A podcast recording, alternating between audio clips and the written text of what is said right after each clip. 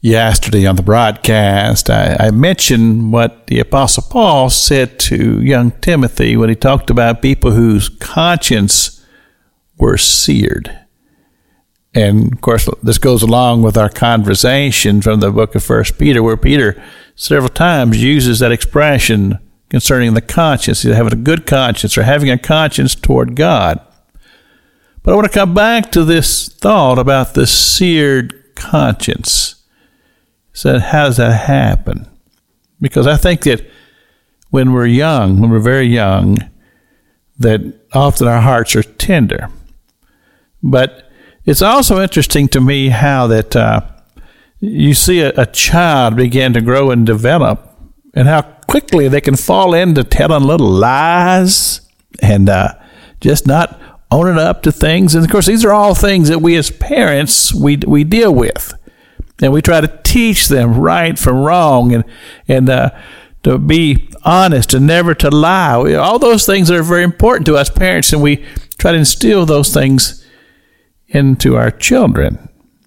But oftentimes, something goes wrong, and a person doesn't develop their conscience, and Oftentimes, these are people who live a life of crime. Sometimes you find them in the, the jails and, and other things because they just never learned to be able to be sensitive to their conscience.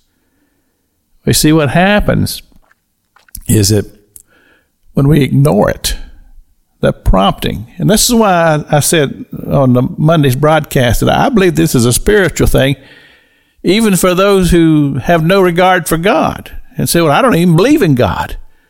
I still believe it's a spiritual thing, and I believe it is the prompting of God and of the Holy Spirit that would just come to somebody and just say, Hey, you've done something here, and, and it's wrong, and something's troubling you inside. And thank God for that. Because that's the Holy Spirit working in a person's life. Just give them that understanding that this is outside of the realm of righteousness and just relationship one with another. And being able to just live your life in such a manner that there's just a peace in your soul because you know that you have not violated that which is not yours. And a lot of times it deals in those areas. Somebody becomes uh, uh, lustful or somebody becomes to the point to where they covet something that belongs to somebody else and they and they go through whatever means they can find to be able to steal it or or, or commit a relationship with somebody that's not theirs to commit a relationship with and they just have that pricking in their spirit but yet, instead of dealing with it, they just push it away. They just push it away until the whole heart just becomes hard.